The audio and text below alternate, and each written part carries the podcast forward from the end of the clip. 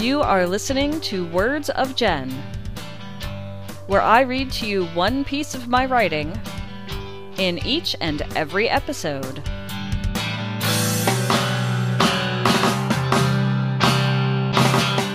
This is Jen, and you are listening to Words of Jen, episode number 22, which is being recorded on November 22nd, 2017, as part of NaPodPoMo.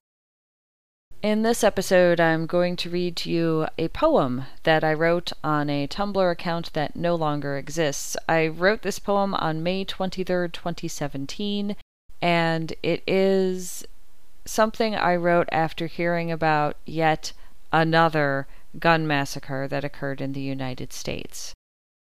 The poem is titled In Times of Tragedy. Mourn the dead. Offer sympathy for the injured and the traumatized. Express your sadness in words, art, or music. Cry for those who are forever lost. Donate blood if you are healthy and able. Attend a vigil or memorial with prayers, candles, and offerings. These are healthy, human ways to respond in times of tragedy. Do not offer sympathy for the individual or group who caused the tragedy. Do not read news articles intended to soften and humanize them.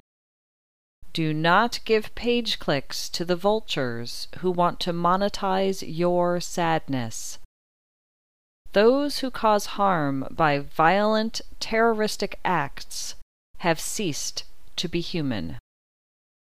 Monsters deserve to have their names forgotten by history.